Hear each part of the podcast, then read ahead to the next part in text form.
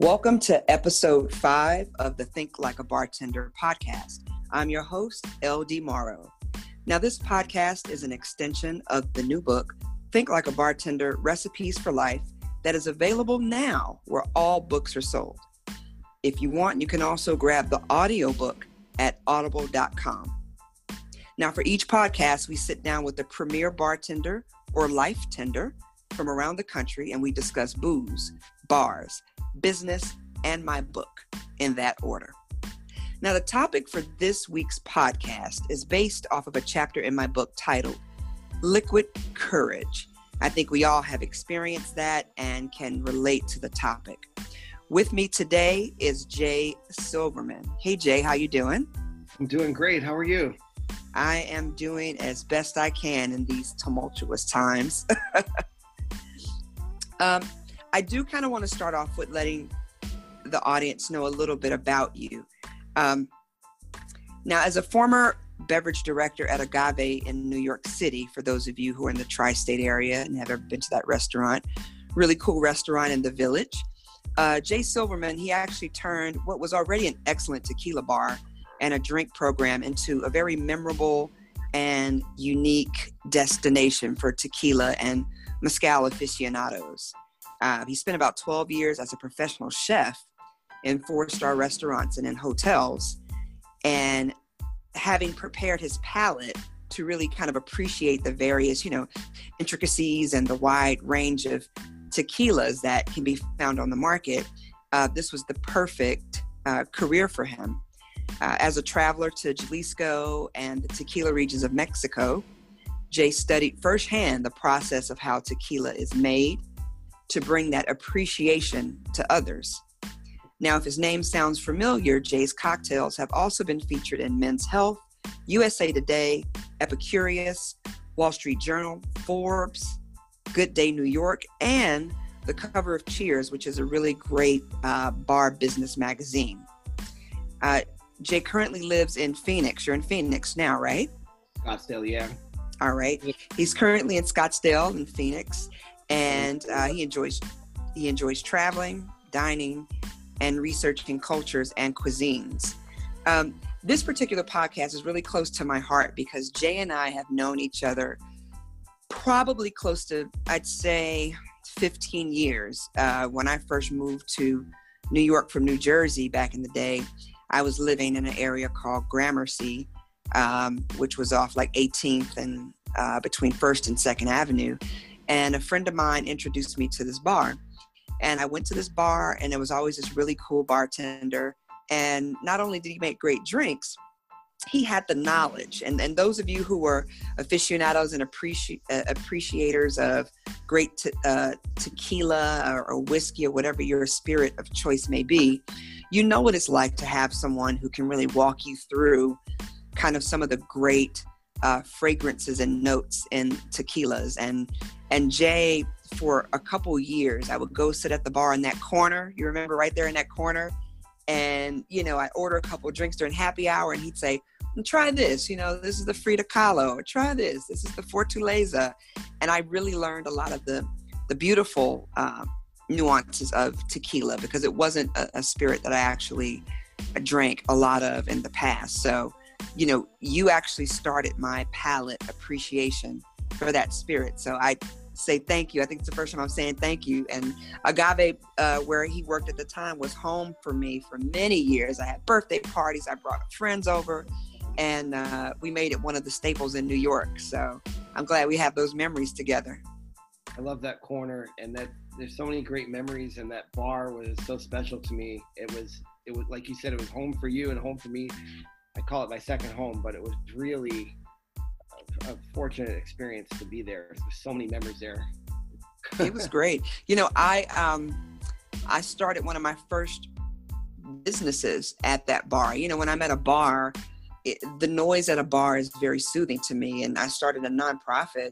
Uh, just sitting at the bar, I remember sitting there. I would come with like a notepad, and I just write, and you know that is really kind of close to my heart. So, uh, thank you for all the great drinks and also the friendship yeah, we had some great people and great times there. The place is actually really unique. I, I was thinking about it last night when we getting talking about this. The bar, the design is so unique. It's a very cool space. It's not un, it's unlike any other restaurant or bar in New York. Starting with the way it was built into an old neighborhood and the, the shape and the bottleneck and the feel of the bar. Mm-hmm. Um, but it, it brings everybody together and it's just amazing because there is this curve in the bar, and that's that corner that you're talking about that was highly sought after. You know, yes. you could might be Adder over there, it might be you, there might be a little bit of a race to the seat. You know, a guy named Richie is over there. There's uh, yeah, yeah. there's, there's Richie. There's all these people. Um, even Shatine on his day off. There's mm-hmm. all these mm-hmm. people in that corner. So it's like, it's just the way that it was an incredible space. And when I walked through the doors there, I felt good, and um, I stayed there for six over six years, which is a long time in the bar business for one yeah. spot. And I wanted, I wish I stayed longer. No, absolutely. It was it was really great. And every time I brought a friend, it was almost like a, a rite of passage. If I brought you into Agave, you know, you meant something to me, you know, if I brought you in there. Um, so what um, tell us a little bit about yourself. How did you get into bartending. So I know you spent several years as a professional chef. How did you make that transition to behind the bar? Well, like you mentioned the tequilas before, I was really considered myself a tequila bartender almost before I became a, a regular bartender who knew, knows how to make all the all the drinks.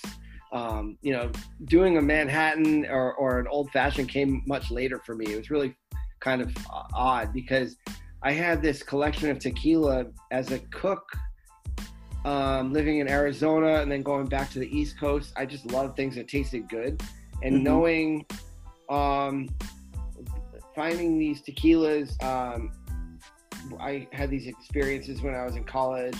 I dated this girl in California and flew Uh-oh. across country. Went out there and had this amazing memories. Um, some of it based on tequila there you go. amazing, amazing time. And I kind of like unlocked this secret um, to these great tequilas at this restaurant in Santa Monica once. And um, that was a long time ago. That was like well over 20 years ago. So um, from that, I kind of um, always wanted to drink good tequila. And growing as a cook, I started really getting a good uh, collection going. Mm-hmm. And then when my parents moved to Phoenix like 20 years ago, and I kind of followed along in 2006 for a couple years, stayed here for two or two and a half years, and met my wife before I moved back to New York. But during that time in Arizona, I found it was uh, appealing. I, I got uh, an easy pop, skip, and a jump down to Mexico, and was able to um, have these incredible experiences at the tequila distilleries and meet these incredible people and just kind of research and do all this it, do all this um, all these cool tequila experiences that kind of uh, started me out on this really cool path of just knowing a lot about tequila that was like never in a million years thought I would jump behind the bar. I was happy yeah. cooking and I loved cuisine. I loved Italian food. I was really good at cooking and I was a sous chef at a big restaurant in Arizona for a while. But um, when the chance came for me to go back to the East Coast.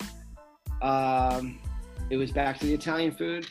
Um, yeah. My wife and I yeah. moved back to Massachusetts, and then I was in Nantucket cooking this beautiful Italian food with handmade pasta and seasonal menus that change every couple of weeks. Oh, um, I was, love I love Nantucket. Nantucket, if you have a, if, if you haven't been, I mean, anybody who gets a chance to go there, it's a very special place. Um, I feel blessed to have even made it there. I mean, not everybody makes it there. It's it's not easy to get to. You got to take the ferry. You got to take a small plane. Yeah, but once you get to um, Nantucket, it's very special. So I was fortunate to spend a season there, and then interestingly enough, you know, after having this incredible experience cooking this beautiful Italian food with one of my best friends in the world, who has an incredible restaurant in Boston now uh, called Pammy's, but going through that season and before that, I grew up in Massachusetts and Rhode Island, so I was close to home. Um, at the end of the season, I told my um, my wife that um, we better take this opportunity to get married there because it was such an amazing place. And on the last day of the season, all the way at the end of this is October now. Um, mm-hmm. season is finally kind of ending, and then in the winter it kind of shuts down a little bit. But um, uh, it was a uh, basically like October fourth, um, 2009, and we, we got married on the beach there. The very so next you got day, married in Nantucket. Yeah, the wedding was very simple. Oh, there were good, good like was involved. The very next day, we moved to New York City, and I, I had to report to work. Misfolia had one location in New York and one in Nantucket. So the owner said, "You know, why don't you come to New York and give it a shot?" And that led me to the next few experiences. Led me to Agave, where I said, "You know what? Maybe I can do a little bartending. I know a lot about tequila, but um, I made a big transition from 12 years of cooking to jump behind the bar and um, it was just such a uh, lucky opening for me. So um, that's why I stayed for so long and I really embraced it and had really life-changing fun experiences. I think that's great. And um, one of the beautiful things that you know I love about the story is most bartenders that I've interviewed for this podcast very few started through the traditional means. Very few say oh yeah, I went to ABC bartending school and then I, you know, got my first job. And mm-hmm. I think that's the beauty of the industry. You know, some people happen happen upon bartending, they fall into it, but then there's there's a love for it, and then, then there's a respect for it. And I think that's something that's really, really interesting. And so for you, you're basically, if I heard you correctly, a lot of your passion with tequila was tied to you being a chef yeah, I mean that's kind of just what tastes good, what are, what's worth drinking, what's worth spending money on. So once I had that knowledge of tequila, I um, I just kind of um, took advantage of of that. Um, it was it was really hard to get um, hired as a bartender the first time in New York City though. Like that's not something that you can just run, walk over and say like I want to start bartending. You have to yeah. really you have to really uh, prove that you can do it, and um, mm-hmm. so that's why it was. I was just blessed to have that opportunity um, to meet the family that owned Agave and go through. Um, I was actually really persistent to get in the door at Agave. I think I was, you know, waiting around on a. Fr- I went uh, went on a Friday afternoon once. I don't know why, because I know better in the restaurant business. You know, you don't want to go on a Monday or something Right. Never on a Friday. And you know James O'Hanlon and just waiting for James for like an hour and a half, and he's not coming up. He's, he's just kind of hold up.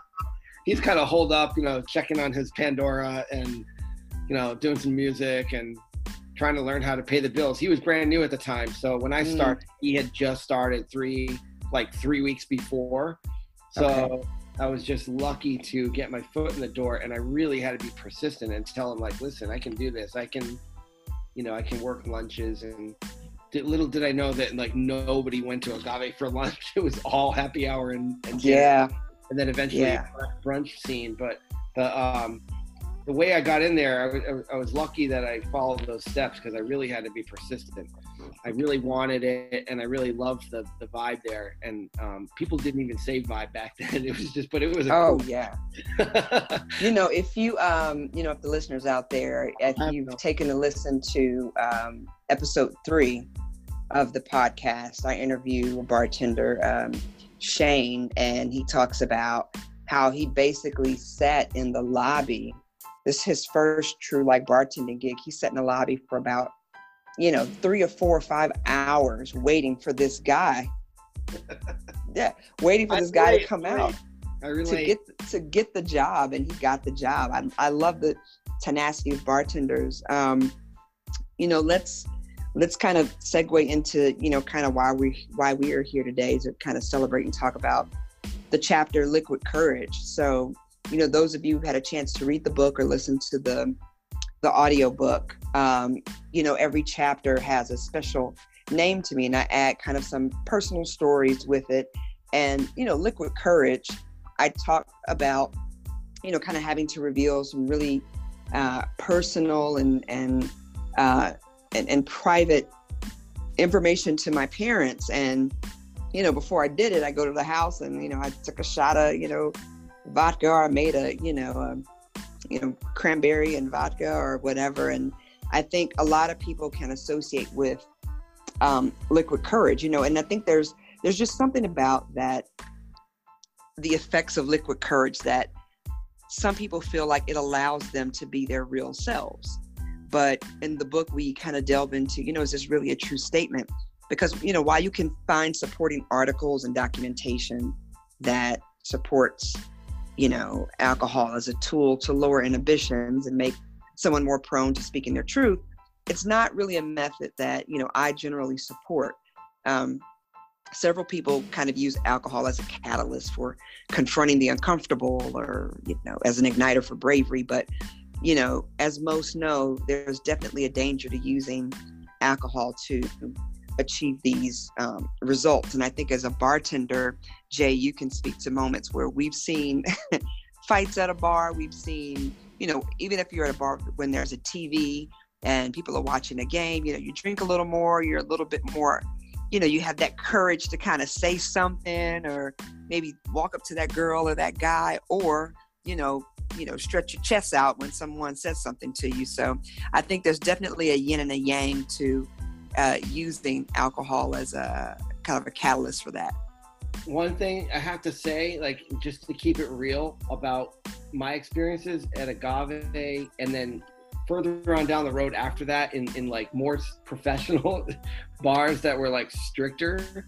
and the way I learned to bartend, it's like we were at in the wild west. Like we could do whatever we wanted. So the mm-hmm. bartenders and the guests were all part of the same team doing the same thing because we bartended with liquid, liquid courage too many times, and that's, that's unfortunately like the real the real truth is like sometimes you would go to agave and before you would even clock in, it would there would be a tequila shot on the bar, and you would just start up a little sipper. Oh. And I'm sure you know you've probably seen Chris and the other guys like oh yeah, Ben, ben and everybody, yeah, man.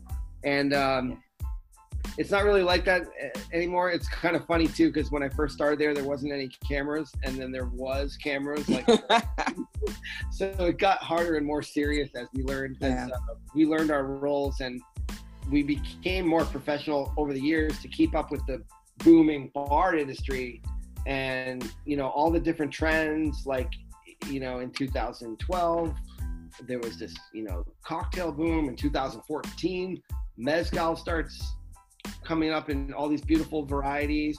And in 2016, you know, everybody's just drinking a lot with the mm-hmm. elections. And so there was just so much, um, there's so many experiences that we um, went through. But it's, um, there was a special bond there, learning how to bartend there for like six years. And then the Daisy Uptown. Um, yep learning it was a special bond between the guests and the bartenders because we were really all together like we would do shots with regulars a lot and mm-hmm. that's not even it's probably like not even you know it's uncouth to talk about but that was our secret shot now why am i yeah why am i even talking about it but like yeah it was a different it was a special um, kind of place and that's how we um, we used the liquid courage there too much. So I'm still trying to learn that lesson, Lolita. you know, and I think it's it's it's gonna be it's a lesson that is is cyclical for a lot of people. Um, and we'll we'll talk about this in a little bit, like what's happening currently in the world. But I think um, a lot of people have found their voice through um, spirits, and a lot of people have lost their voice, their jobs, their loved ones through um, you know, ingesting too much of it. And, you know, the chapter, Liquid Courage, is not just about alcohol. You know, one thing I talk about is, you know, it doesn't have to be alcohol that's used as a courage booster. You know, when someone goes above and beyond your financial means, you know, if you want to own a certain car or get the latest phone and you can't afford it, that's kind of a, a, a type of fake courage that you're using to present yourself in a way. Um, some people who want to surgically alter their their bodies specifically for the uh, appreciation of others.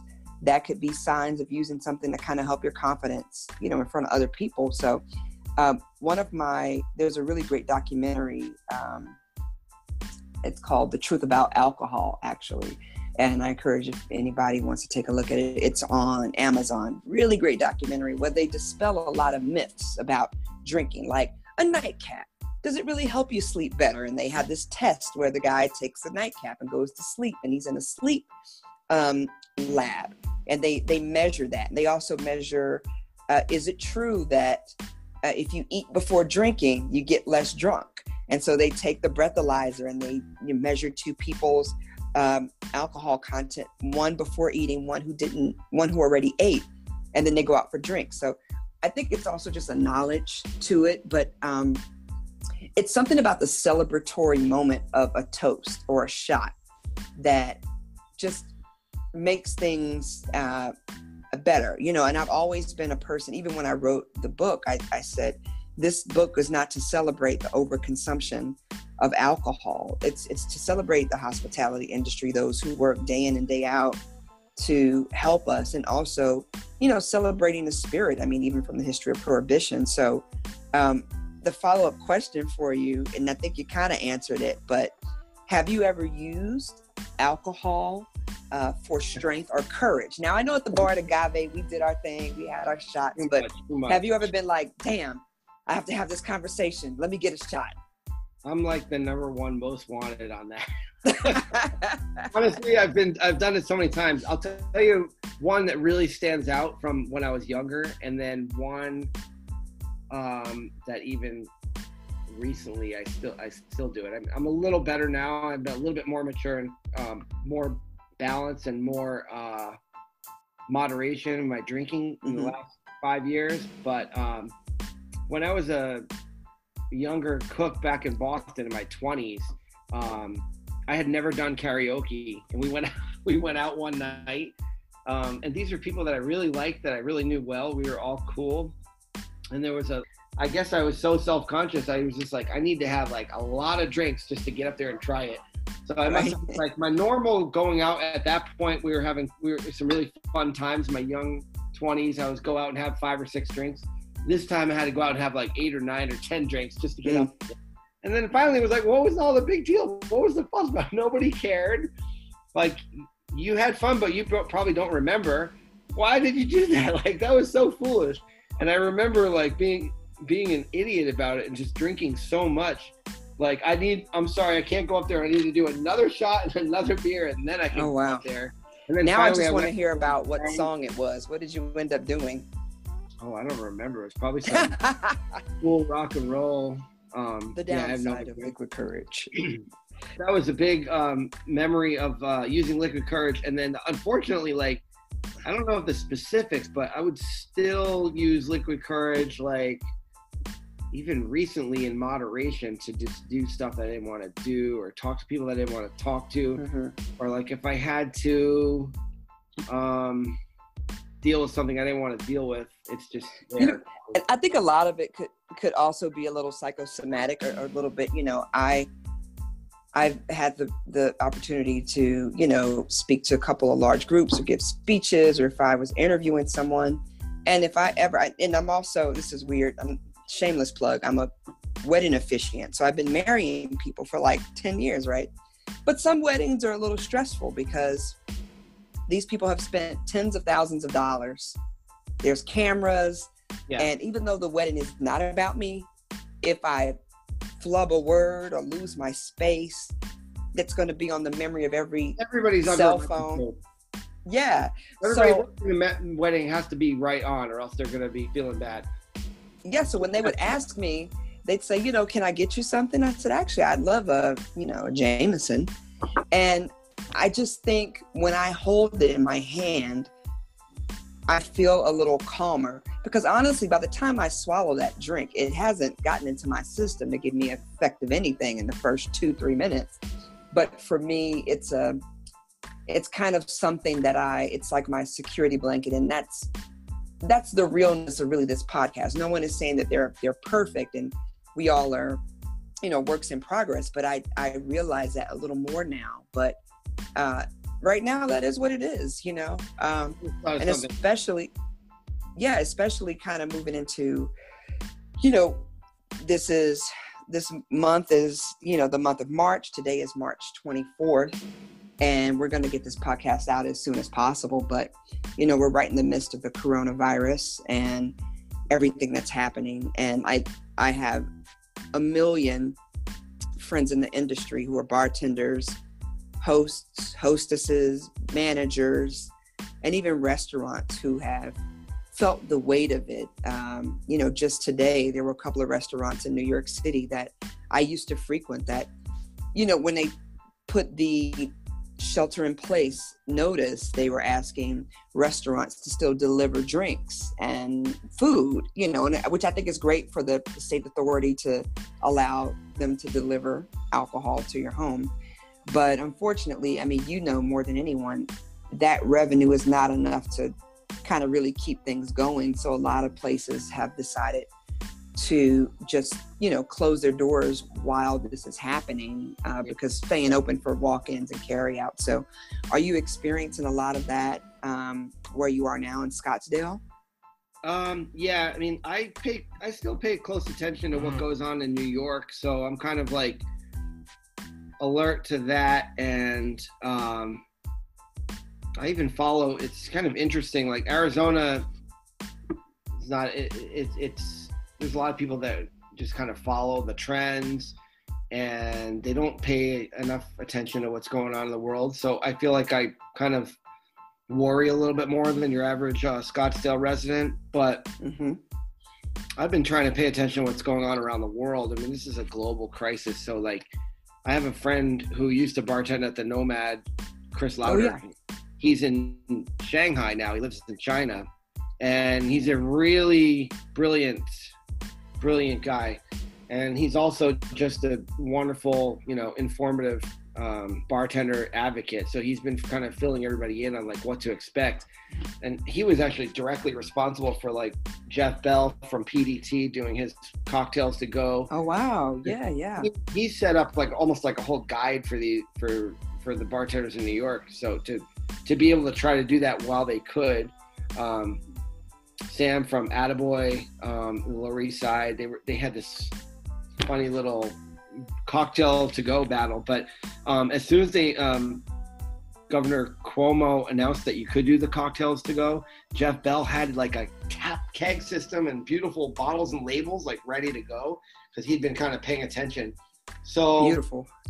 Um, but to the get to the heart of the question without going around too much, um, yeah, um, Arizona is a little behind, and um, hopefully it won't be um, too painful for everybody here who doesn't pay attention to what's going on out there and staying safe. But um, right.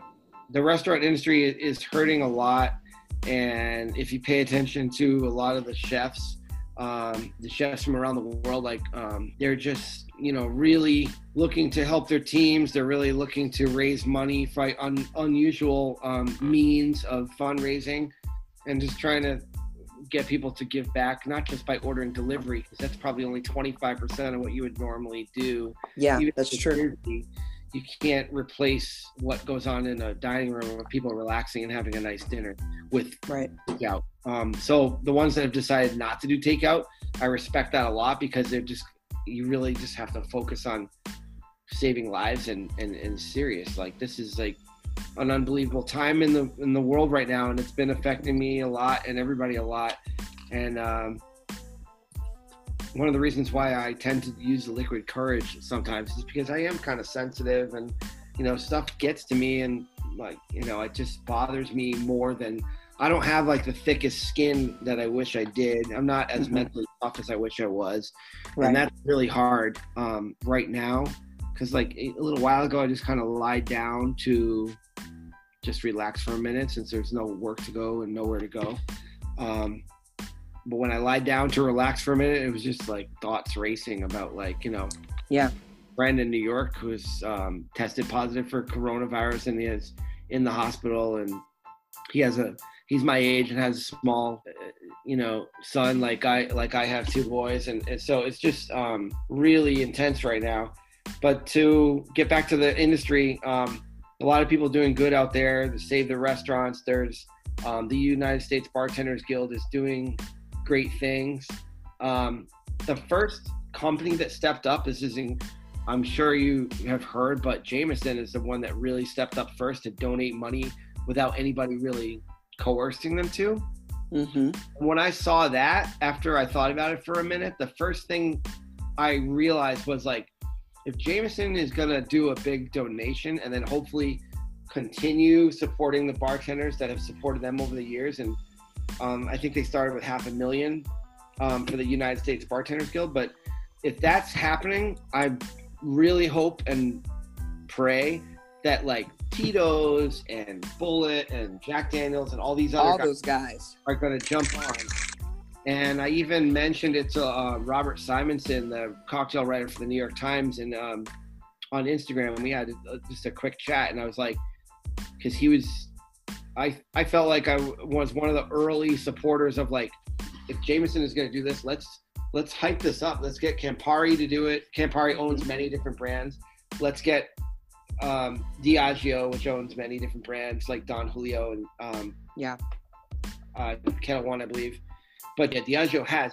But Yeah. the first couple of days that happened, I was like, let's get all these guys on board. Let's make that happen, and let's let's share that and promote that so that these larger conglomerates get involved and like hold them accountable. And then Bobby Hugel, who owns like five or six bars in Houston, um, Yeah. his his uh, most successful cocktail bar, the Anvil Bar and Refuge in Houston, has been definitely an industry leader in just advocating for people's rights and you know the industry and bartenders um, living wages of um, you know the servers and the bussers and the dishwashers. Um, and he was like, you know what? That's not enough. Like, yeah. he started doing some math and he was like, if Diageo is donating a million dollars, that's great.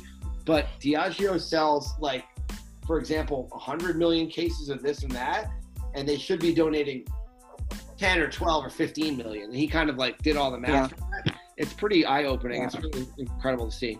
you know it's it's a um it's un- it's an unprecedented time and even those who are not in the hospitality industry those who have their jobs you know i you know i have a family and i know first of all let me say i know that we will get through this as a country i don't have any uh qualms about that you know regardless of our leadership i know we will be able to get through this because we're resilient and we will come out on the other side but we have to you know do what's being asked of us in terms of trying to stay safe trying to you know minimize this this wave of those who you know are asymptomatic or those who are not um, following the, the guidelines of their state and government officials by staying indoors and once that happens you know this is going to be a bit of a, a struggle for everyone uh, i just bought a a couple of games for my family. I'm like, okay, we need to just diversify family night. We have to do more, you know. But I think it's it's resetting the culture. But I can't wait until we're back, and I hope that a lot of our restaurants and bars survive during this time, um, and you know, know that we're with you and, and trying to support you. Uh, but I, I see better days ahead, and, and I just can't wait for the day where we think back like you remember that? Man we got through that you know? That's what a bar should be you know? It should be your cheers. It should be that place where you can go and and you know have a drink and and talk about your issues or, or not or just want to go have some great food you know? And i think that's one of the things that we consistently celebrate and i hope that even during this downtime we're able to have more interviews with some bartenders and mixologists who you know may be on a temporary hiatus but we can help push that business forward, just like some of the DJs now are doing virtual DJ parties. I don't know exactly what can happen, but you know, I, hopefully maybe they'll relax everything and a you know bartender could get on their bike, you know, with a couple bottles and some mixers and you know bike around and make some drinks. You know, who who knows? But um, I Well, they're feel confident about it. They're doing the cocktails to go in Arizona, and it's it's pretty cool to see. There's a couple people that are doing it really well, and um, that helps people if they can just get um, some drinks delivered. They can make a little money off that. But um, it's funny that your book is so good. It mentions uh, Cheers. It really hits close for me because Did you did you did you say my book was good? well, so there's one part that I really like. It's the there's a lot of parts I like, but one that really struck close to home was so when I was like mm, 10, 9, 10, 11, I used to have this really small old school TV. I, it, I think it was color, but it was like super small. And mm-hmm. my grandma uses it for here and there, and she gave it to me. And I used to just hole up after school. Um, in fifth grade, I had like a mean teacher, I didn't really like my teacher, and I'd just go home after school and like quarantine. And um, I would just watch um, Cheers every day, and it just was so comforting. I don't know what. Yeah. said in the book, like I didn't drink at the time at all, and I never had any inkling to, and I wasn't in, interested in that.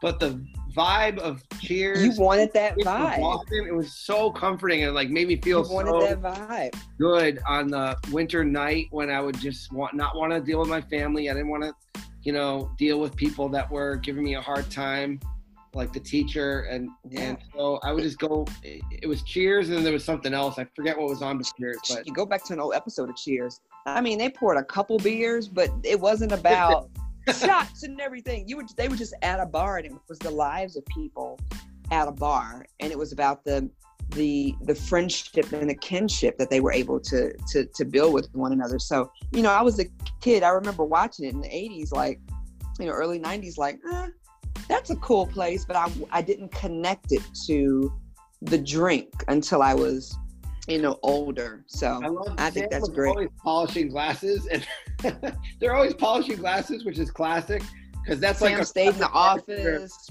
And then they yeah. have the bright lights and no music, so it's not like a realistic bar, but it's just a great, it's a great feeling, like watching Cheers. And for me, I grew up like, you know, 30 minutes outside of Boston, halfway between Boston and Providence. So like I mm-hmm. know that spot. So it, when I was like a teenager, I made my parents take me there for my birthday one year. It was really, really cool. It was different though, because they were like, it's just, it's not quite the same in real life, but it, it's oh cool. yeah, it, it's, it changes, but it, it's still a great experience. Um, you know so where can uh people find you on social media? If you you know i know right now things are a little different and we may be kind of in between moments but if they kind of want to uh, follow your moment either you can share your facebook or social media or however if anyone has questions. Yeah i mean i uh, honestly um i have been working in the restaurant industry for like 23 24 years basically my whole life but I am honestly unemployed right now, which is scary. Um, yeah, not my biggest worry, but I I like I you know keep my Instagram updated with. Um, uh, lately, I've just been kind of like reposting, being at home, kind of reposting things that are yeah. important to me that I think people should see. Um, so why not? What, what's your handle? What's your uh, uh Senor Silverman on Instagram? So just Senor Silverman. Senor Silverman, all one word. You know, at Senor Silverman, um, S I L V E R M A N. Um, my friend Eric Brass from Tromba Tequila gave me that nickname uh, uh, five or six years ago. Tromba has been doing really, really good work. Their their tequila is really good, and it's been um, it's been getting more and more popular, almost as same thing with Fortaleza. It's been getting more and more popular over the years. Um, those yeah, I love Fortaleza. Really gotten bigger and bigger, and they're really, really good. But um, Senor Brass from uh, the CEO of Tromba, he came to Agave in 2011 with just a tequila in his backpack and told me the story about how he just kind of bonded with his friend from Australia. I feel like I was there when that happened.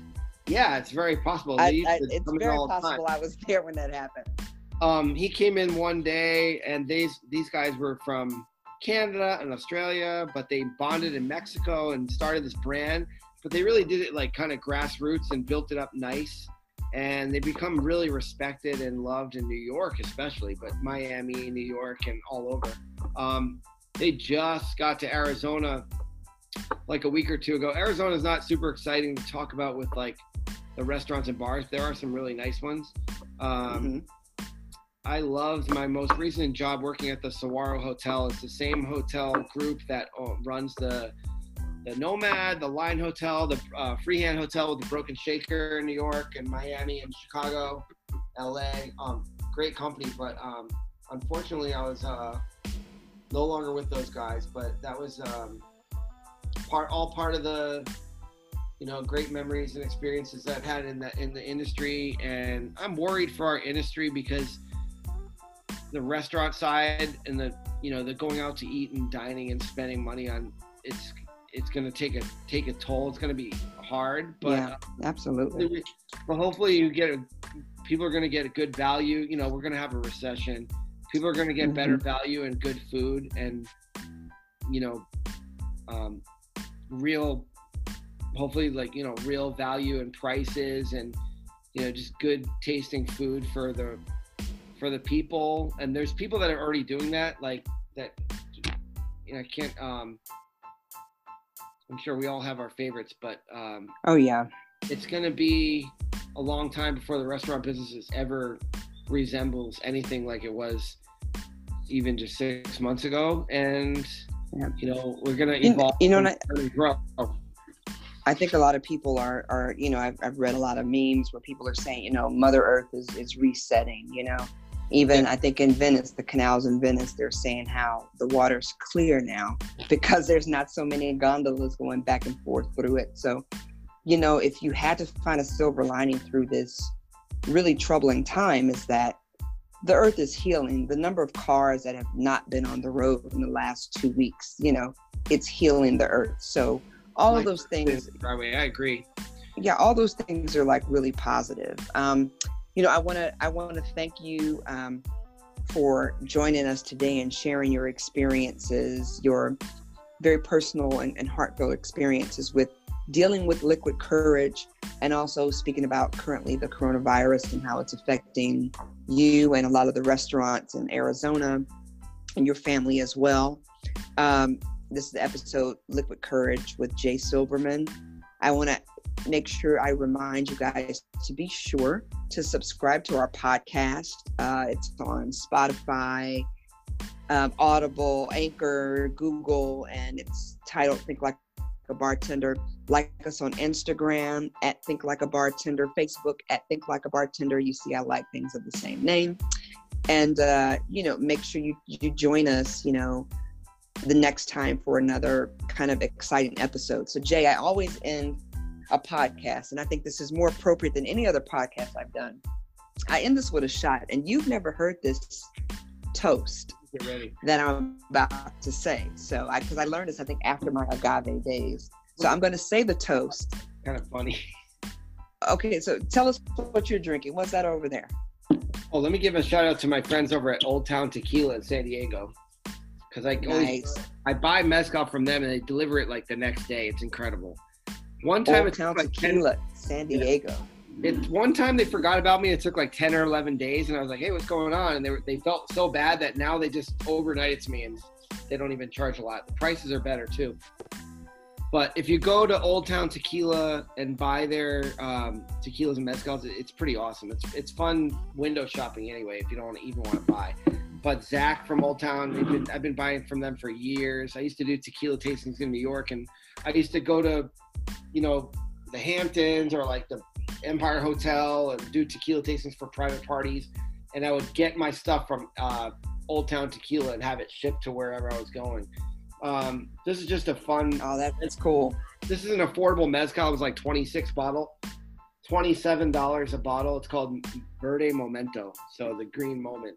But um, I like the cat on the front. Well, so here's the thing. I guess their labels are like just a variety of different there's like a bunch of different pictures, and so you never you don't know what you're gonna get. It's kind of like it's almost like uh, grassroots kind of you know very simple branding. But I got this one and I was like, oh, is that there?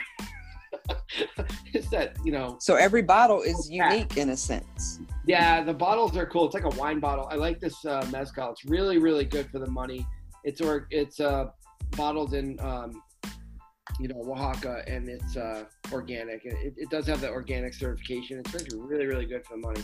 But um, Old Town, if you just Google Old Town Tequila, it's really fantastic. It, anybody that wants to, you can do better shopping there than if you most states like in New York. You'll pay more for a bottle in New York than you would just getting it from Old Town and having it shipped to your doorstop. Yeah, you've actually shared with me in the past several wholesale links Oh, before. You were like, oh, I've been talking about them for years. All right, so get it from here. I was like, okay. So so here's so you have it. You have your Old Town tequila. I have my yeah, Verde Jameson. Mezcal, Verde. All I drink is mezcal nowadays. Um, you know that is a that is a i'll quickly say this that's a spirit that i have a respect for there is a tequila tasting every year in new york it's called arte agave yeah, and it's at the bowery hotel and i've been there about i've been there about six times and i love it because of all the beautiful tequilas that you taste and the cocktails and um, I always go on the mezcal side, and I have a little bit of it, but I have a, I love the uh, Del Maguey. It's the crema de mezcal. So Oh yeah. when I order a margarita, if I go into a restaurant and order just a standard margarita, no salt, I'll ask for a side of the Del Maguey, and I float that on top, and and it's it's mezcal with a little bit of like uh, agave syrup, so it's not as of a, a- strong punch that a mezcal has, but you taste a little bit of smoky, but a little bit of the sweet, and it's beautiful with any like margarita. I gotta get some sponsorships here. We have dropping names. I'm gonna I'm gonna beep these names out until they pay. Beeping it out. Make Well, sure you Ron- drink Ron. The Godfather. Ron Cooper from Del Maguey is the Godfather. He was the one that first imported great mezcal, and we could do a whole nother podcast about like what, um, you know, changes have gone on with the tequila industry growing and expanding, and qualities going levels going up and down. We could do a whole nother thing about that, but that, um, And we should. maybe your next book. But when it, um, I just thought of the other example of liquid courage. I'm I'm almost glad I didn't mention it, but like the the wedding in Nantucket, um, the liquid courage was um, strong that day. I was like, maybe I should remember the wedding a little bit better. Yeah.